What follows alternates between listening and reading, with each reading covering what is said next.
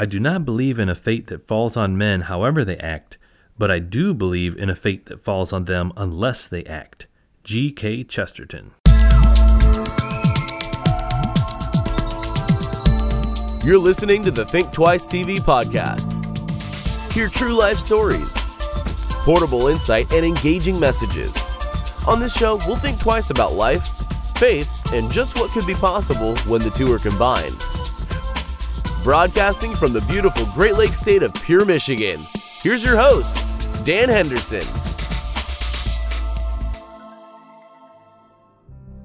Hey, welcome to the show. Thank you so much for listening. I started out this podcast with a 12 episode plan. However, as our audience has grown, we decided to continue the podcast. Today we're up to episode 24. This will complete the second season of our podcast. We plan on making more episodes. However, we're going to have a short break in postings as we prepare for some new segments for you. Today's episode is entitled Toes in the Water. And this is for all those people out there who are, metaphorically speaking, you've seen the ocean, you've tested the water with your toes, and you're almost ready to begin your walk into the great blue waters.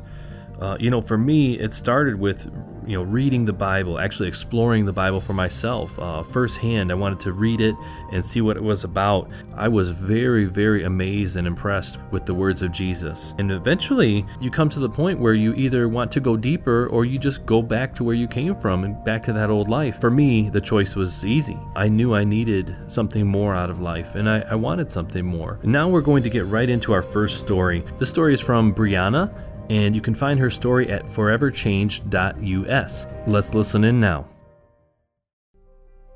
I was raised with just a sense of morality. I knew what was right, I knew what was wrong. I had parents that instilled those things in me. And I mean, the word does say that we're all without excuse. We all have a, a, knowledge of God. We have a sense of what's right and what's wrong. And so I knew God, I knew the story of Jesus, and but they were sort of in this cartoony sort of a way, you know, the way that you teach Bible stories as a kid. And the reality wasn't there, but the knowledge was. All of high school was just marked with lots of, of just sin and, and you know, doing the wrong thing, drinking, just doing all those peer pressure situations, um, being promiscuous at a, at a young age, and and having it caused so much damage in those earlier years. You know, it was really when the, the first divergence kind of came from that path of being that church going child to then this rebellious adolescence. And it was sort of that's where that fork kind of was created.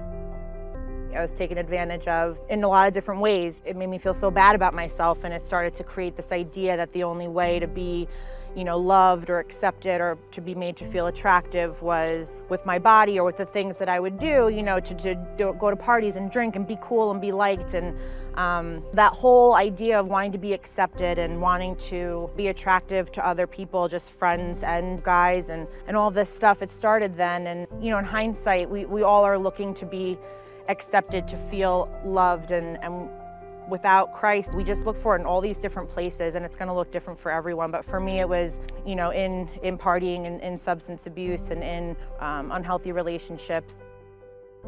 I went to college, you know, I started, um, you know, bartending and working in a restaurant and working in a bar. That's just such a nocturnal lifestyle to begin with. There's so many people that I associated with that, you know, you just worked all night and then you went out and drank your tips away and then you came back the next day and did it all over again. And it caused me to then um, withdraw before getting my bachelor's, and I just I just dove headfirst into this lifestyle, much to the the grief of my of my mother and, and my parents. I ended up in a two and a half year relationship that I had with someone who was very heavily addicted to drugs, and so um, I just cleaved to that and, and and he had made me feel, you know, accepted in all of the worldly ways. And I wouldn't say no to anything. I was just a yes person because, again, it was just all about pleasing man and pleasing other people and doing anything to feel like I was making someone else happy and that they loved me for it. And so I became really highly addicted to, um, you know, painkillers. There was a lot, a lot, of drug use, a lot of um, all these things um, were, were so destructive, you know. So everything seemed hopeless, you know, going through all of that. I felt like I had, you know, we got, we got engaged and I felt like I was kind of um, past the point of any return. I, I lost control over my life. I didn't, and I didn't recognize my life. I didn't know how I got there. And anyone that's dealt with any sort of addiction, it's it's really scary. You know, it's it controls your whole life. And the Lord showed so much grace. He would give me these little moments, these little windows of, of clarity of where I'd look around at my life and I'd say, how did I get here? And, and I'd have a, a sense he was there and that there was something from the outside of me kind of looking in and, and shining the spotlight on me. And I'd crawl back into the shadows and not really want to, to have it, that light shining on me. But there was clarity and there was a, a knowing that this, this is just bad. But then one day, life was so chaotic. I had finally um, gotten sober, you know, for at least a lot of these major addictions had been dealt with again by the grace of God. It was not in my own strength. In hindsight, I know that completely now. But the Lord had brought a very good friend of mine from my childhood. She came back into my life and just looked at me and just said straight to my face, she's like, What the heck are you doing? And I had no answer for her. And so we, we got to talking more and just the way that the Lord used this person, you know, I just started to kind of wake up. And I remember being in this apartment and all of a sudden, the sun just started shining through the window and i just started thinking i need to end this relationship. This is it. Like this is over. I can't do this anymore you know? And and i did. I i, I told him and it was just a grace of god that i could move on from there but i still was empty. There was still i was still unfulfilled you know? There was still all of those old things and that still that desire to seek fulfillment in all of these unhealthy ways and my mom, you know, this whole time being a, church going woman, she just was always asking me go to church, go to church. And I went to this one church my mom was attending for a while, and there was a gentleman there um, that I'm now married to. But he was there, and I thought, oh, there's this really cute guy at the church. Maybe I'll keep going now. And he also saw this young lady walk into church, and so he thought, well, look, there's someone my age, and and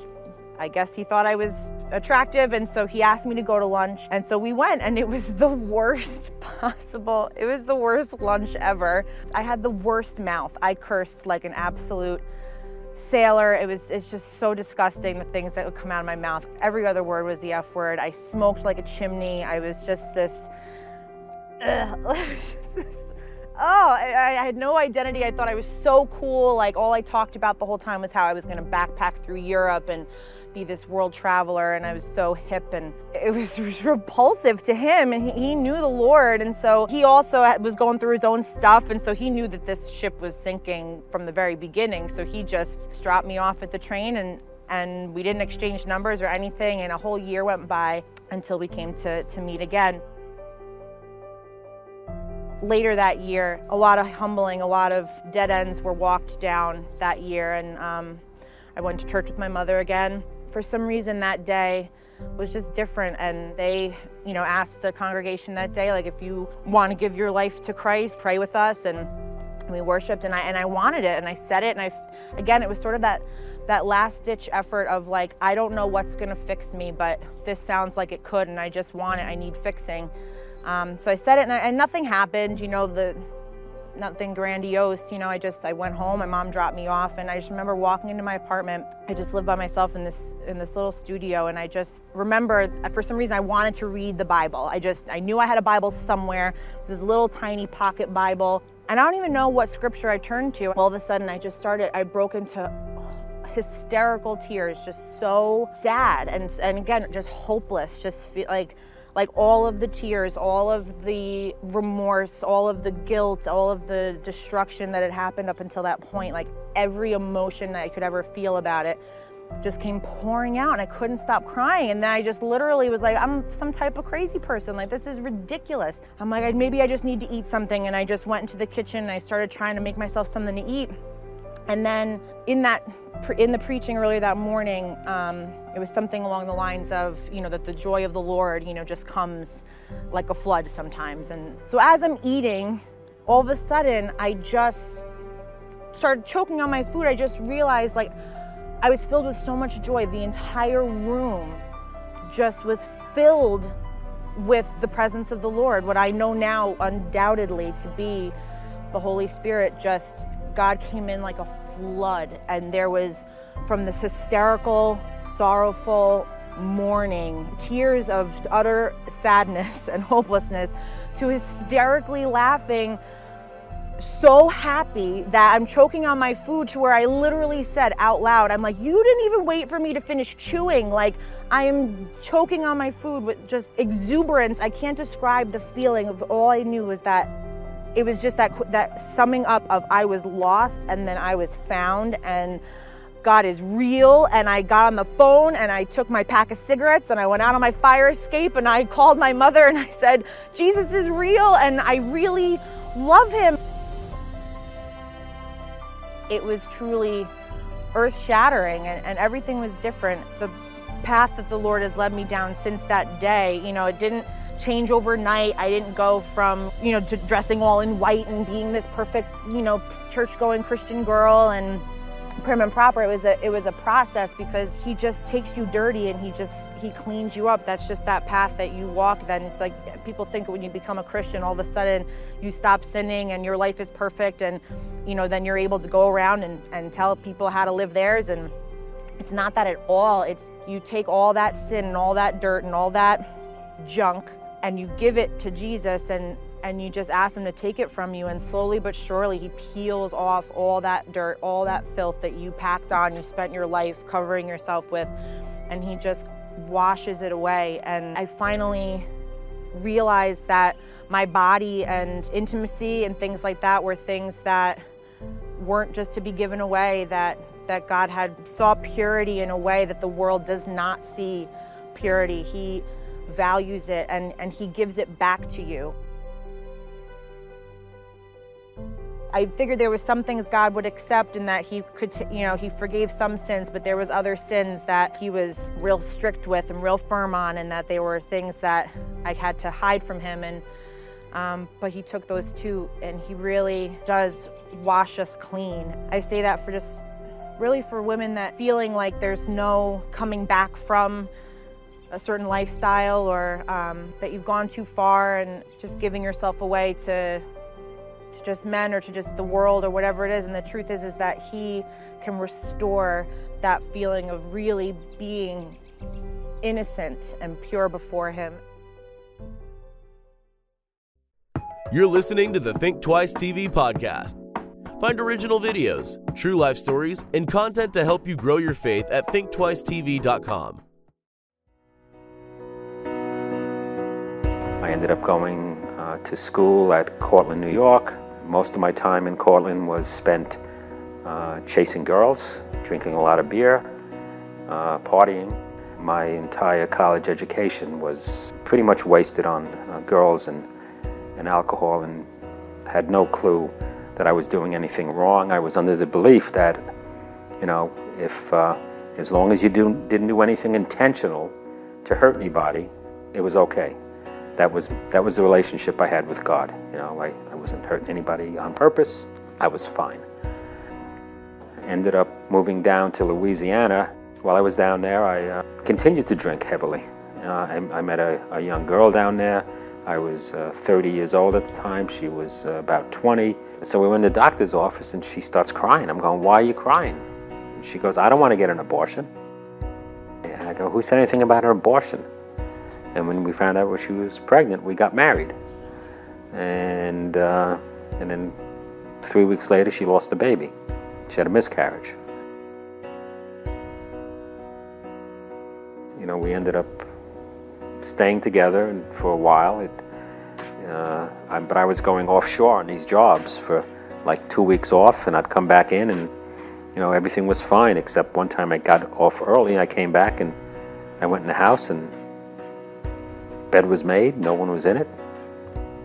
You know, went back to the shop and uh, did, you know, clean up some tools. I came back and there's Sophie. She's in the house and I walk in the bedroom and the bed's all messed up like she was sleeping in it. And I'm like, so uh, what's going on? She goes, nothing, nothing. I said, how come the bed's all messed up? She goes, oh, I just got up. I go, oh, really? That's funny because I was here 40 minutes ago and the bed was made and you weren't in it.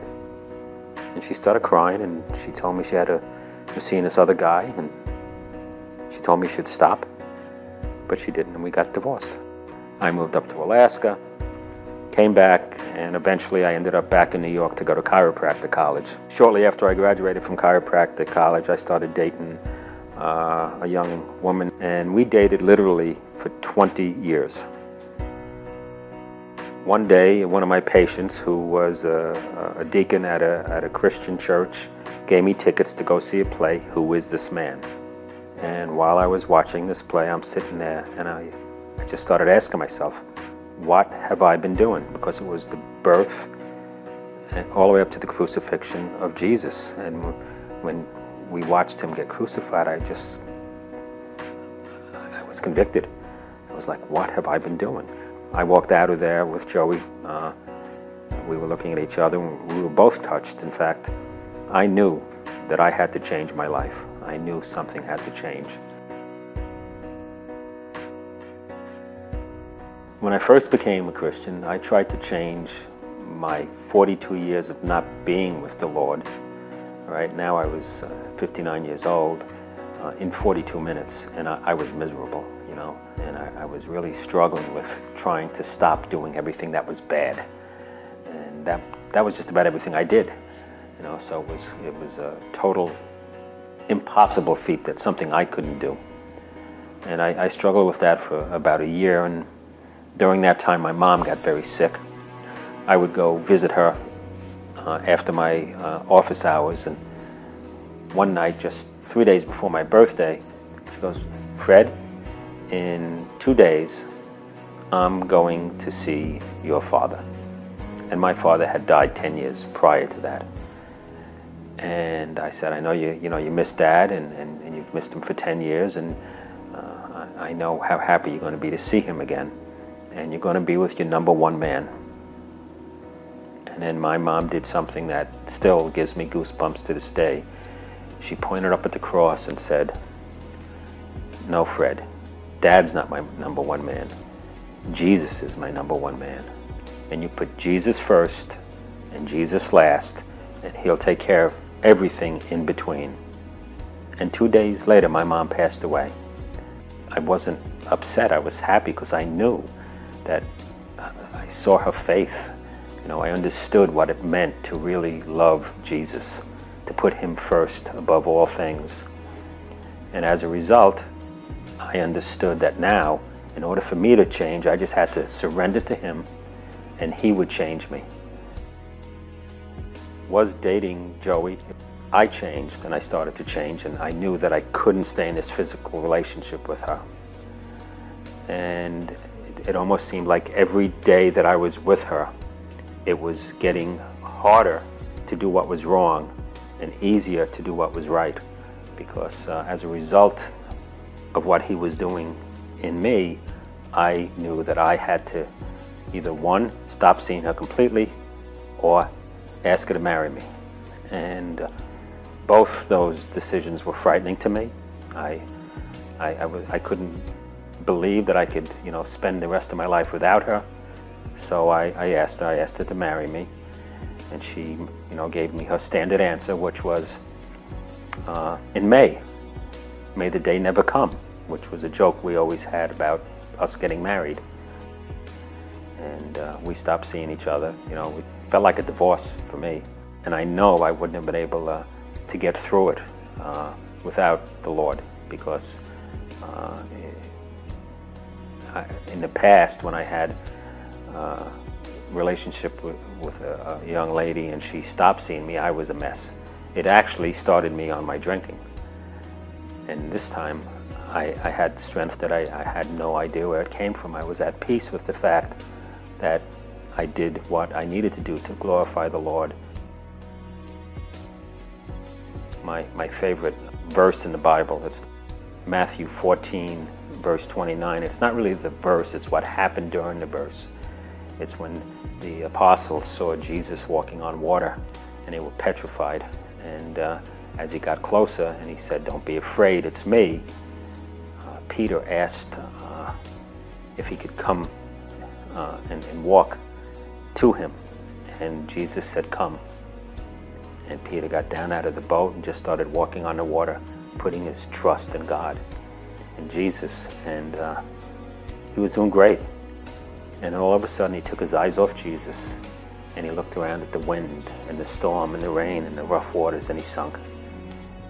And uh, I still do that. I, I, I, I can be Peter. Uh, I'm uh, pretty, pretty good at being Peter. And, but every time I, I look down at the water, there's always a hand reaching down to me to pull me back up. And uh, I, uh, I thank God. I thank everything He's done for me. He gets me through times that I never thought I'd be able to get through. You know, literally, I now I have a bagel shop across from my house, and uh, I started bringing the, the Bible in there and started reading the Bible. And uh, as a result, he's he's literally had people come up and start talking to me. If my friends from high school knew I was doing this, they would be like, "You, seriously, Freddie Kiesacker, talking to people about the Bible?" He's totally changed me. Once, once you're in His hand, He's not letting you go. You know, you're you're you're His.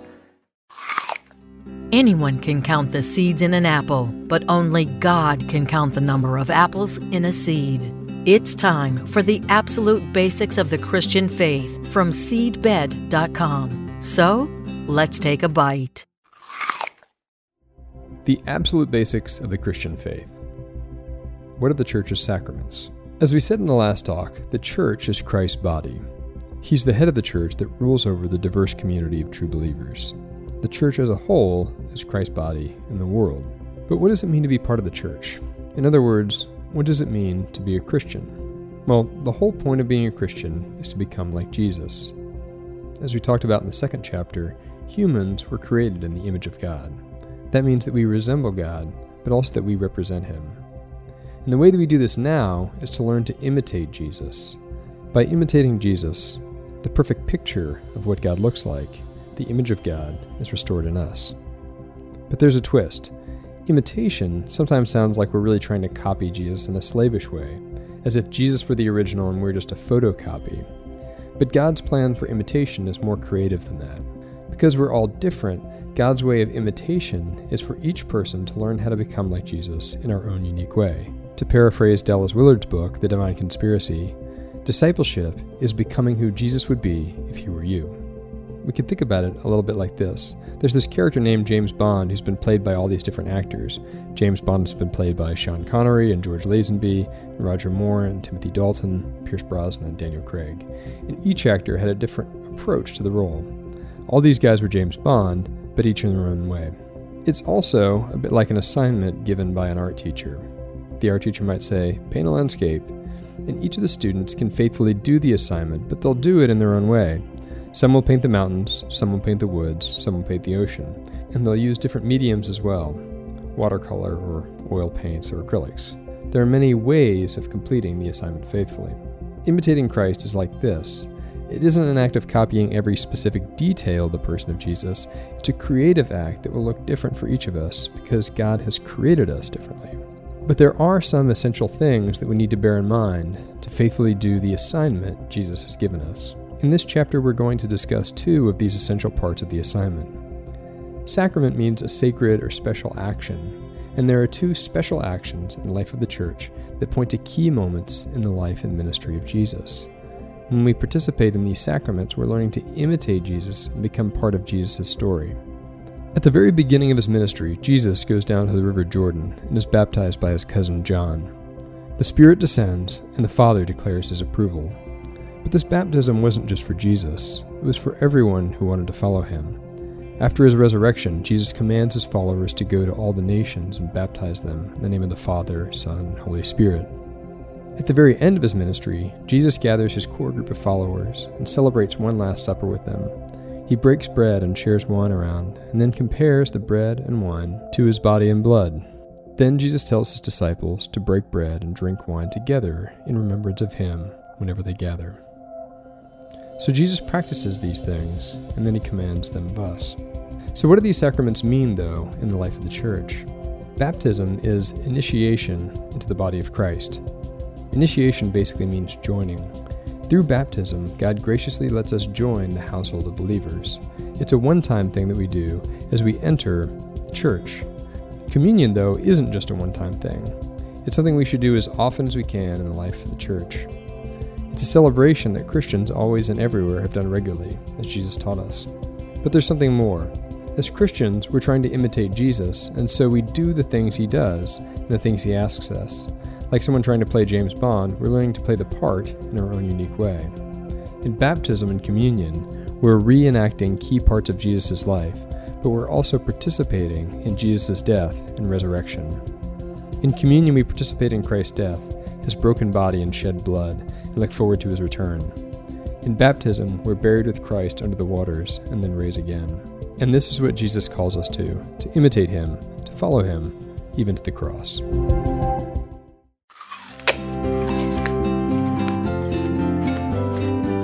The absolute basics of the Christian faith from seedbed.com.